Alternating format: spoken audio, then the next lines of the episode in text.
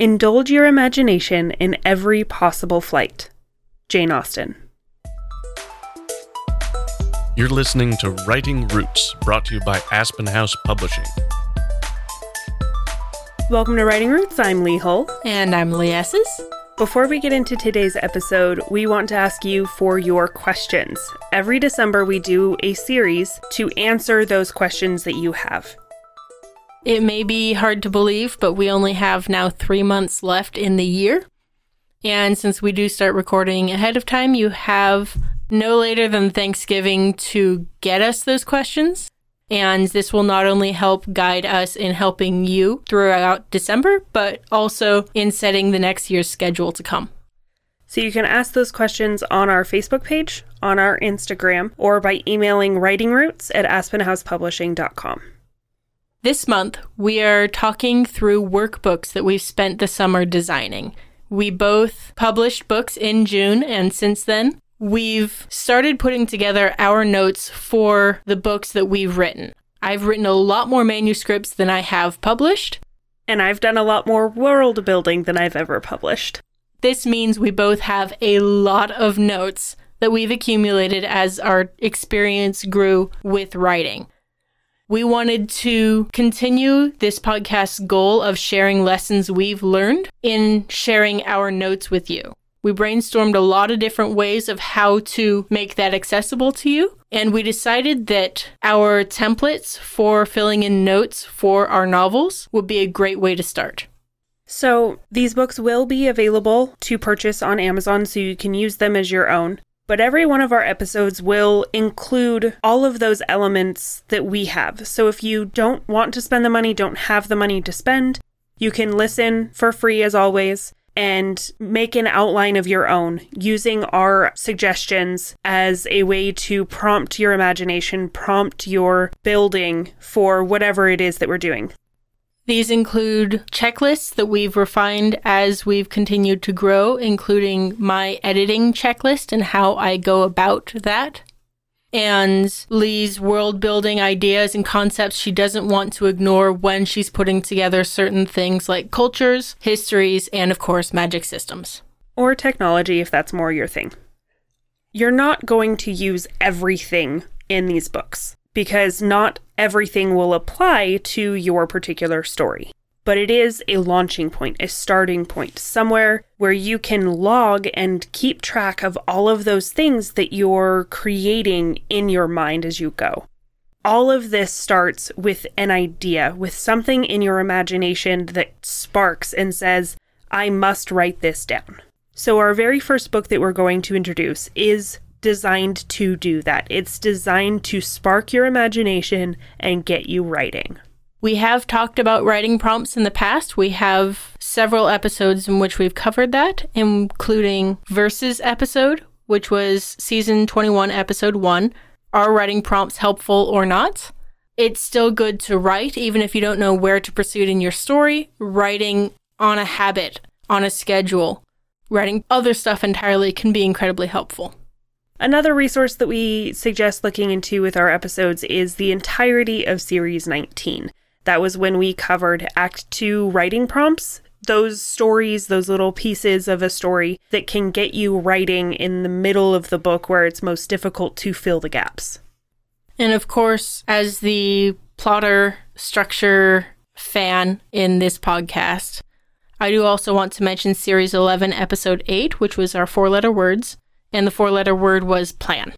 There is a usefulness to planning and to getting those ideas out there and maybe not even finishing, but at least starting those ideas. Stir the imagination and keep writing. All of the prompts that we include in the book are intended to be yours. Write them from whatever viewpoint you want. You can use your own voice, you can use a character's voice, you can start new, you can throw it in the middle of a manuscript. They should be something that helps you create when your mind is stuck, when you feel like you've hit a writer's block. I would suggest that you keep this book with you at all times. We have this book broken down into three different time slots, depending on how long you have to work on writing. So if you only have 10 minutes during your lunch break, you can do something from the first section. If you have half an hour, do something from the second section. If you have two hours to just sit down and focus on writing, take something from the third section. You can also use these to share with your writing clubs, share with your writing friends. You'll see that people have a really wide variety of ways that they can take a single idea. Remember that there are no right answers. No one's checking your work. No one's making sure that your spelling is right. Nobody's making sure that those commas are in the right place. It doesn't matter. Whatever you want to write, get it down on the page. And to help you feel that freedom, we 100% encourage you to light the book on fire after you've completed it. Tag us on Instagram. I would love to see your writing prompt bonfires. This is to help you not feel like somebody might judge you later on for your writing. This is for you. And sure, you can take these prompts and expound on them and maybe create a book with them. But this is for you. This book should be destroyed. This book is to stir your imagination, get the water flowing. So let's get into some of the prompts that are actually included in our 10 minute prompts. The first one is to find synonyms for a word. In the book, we have the word beauty. Each synonym starting with a letter from your name. You can do this from your character's point of view, you can do it from your own, but going through and finding as many synonyms as possible with this restriction can help you start to think of things differently because your character may have different synonyms for beauty than you do. Another one of our 10 minute writing prompts is describe the moment that it starts to rain. This is a really good one if you need help building settings, making sure that you're focusing on the world as well as the characters or the plot. Are you calling me out? Because I kind of feel like you're calling me out. Oh, I'm calling you out. Another one would be to write some flash fiction, write a scary story in 10 words or a happy story in 50 words just get a quick story down. And then we have a chart that is problem and then the solution. Problem and solution is the most basic way of looking at any story structure, so this is a good exercise for you to figure out how to tell your story. Not only do we give problems, but we also offer solutions. What kind of problem would lead to being solved with a new puppy? On to our 30 minute writing prompts. These are ones you're going to spend a little bit more time on. They're going to be a little bit longer, so you have the chance to delve into structure. Our first one is very apt for our October series, exploring a haunted castle from two very different points of view. You don't necessarily have to write word, word, word, word. You can also plot. So, one of our 30 minute prompts is to replot your favorite book or movie as a different genre. So you really like The Fault in Our Stars. It's now a horror movie. I think one of my favorite ones that we have in there is a heist with a barely functioning team. I love a good heist story, and a barely functioning team sounds hilarious. For our two hour writing prompts, these are ones that you're going to use regarding your manuscript, maybe a possible alternate reality or something else to help you explore the world. This is not necessarily something that will go into your story, but this will help connect you to your story and help make sure that faucet is on. So we have a chart. The goal of this chart is to roll a 10 sided dice. I'm going to call it a d10 because that's what I call it in Dungeons and Dragons. So you roll a d10, maybe Google roll d10, and it'll give you a number. And on one side, you have the what if column. What if a historical figure time traveled to visit your character? And then you roll it again, and then you have your but column. So, what if a historical figure time traveled to visit you, but you weren't sure you believed what you saw? So, I just rolled a d10 and I got the number four. And the what if is what if your character casts the first magic spell in a century? I rolled a 1, so, but it was the wrong type.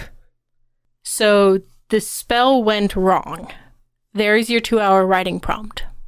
Depending on how quickly you write, that's about two, three scenes. You can mix and match. We have a couple of blank spaces so you can fill in your own what ifs and buts and have fun with it.